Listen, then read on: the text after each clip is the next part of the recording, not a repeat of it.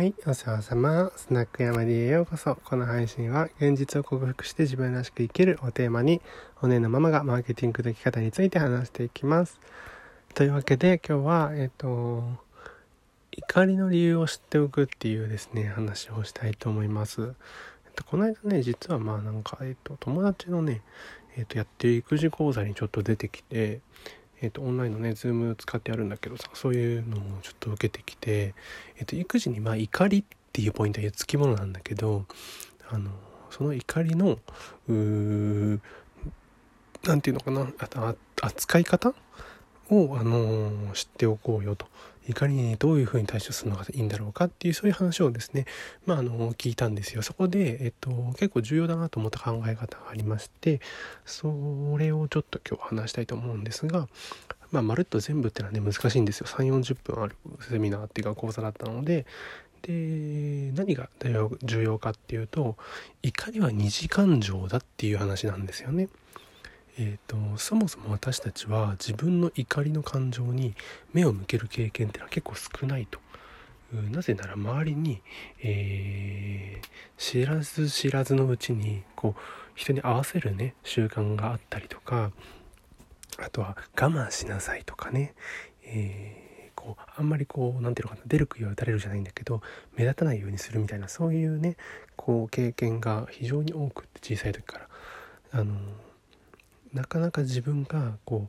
う自分は今怒ってるんだっていうことを常にねこう意識するっていうことはなかなかないと。で大人になって大喧嘩するみたいなこともそうそうはないと思うんだよね。でただ怒り自体がですね悪いわけじゃないよっていうふうにその中では講座の中では言っていてじゃあ何かっていう何が悪いのかっていうと今どう考えても怒ってるってさ怒りってネガティブな情報じゃない。明らか悪そうじゃん。悪い影響ありそうだなと思うんだけどそんな別に怒り自体が悪いわけじゃないよと。何がいけないのかっていうと相手をむやみに傷つけてしまったりとか怒りによって罵倒してしまったりとかそういうふうにしてしまうことが問題なのであって怒り自体が悪いわけじゃないと。怒りっていうのは、まあ、そうやって感情表現をね強くさせてしまう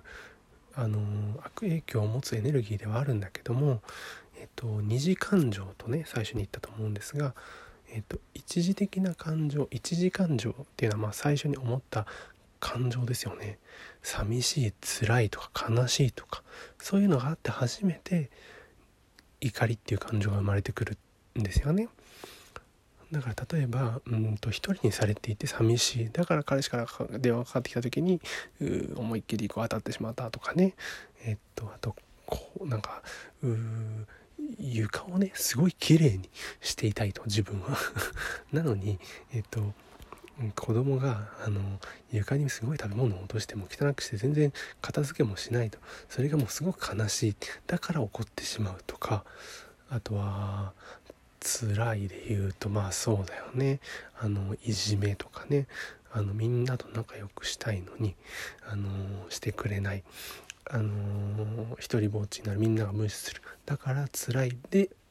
怒るっていうね。そういうプロセスがあるわけです。何かの怒りって何かの原因があって理由があって初めて生まれてくる二次感情であるっていうことを理解するだけでもその要は原因となることをきちんとそこに向かえ向き合えているかっていうことを考えるだけで、えーと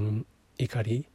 のコントロールっていうのは非常にしやすいのかなと思います。これは結構あの自分の怒りに対してもそうだし相手の怒りに対してもあのそういうアプローチ原因から考えるっていうのは非常にいいなと思ったのでちょっと今日この話をしました。というわけで最後までいらしてくださりありがとうございます。じゃあまたね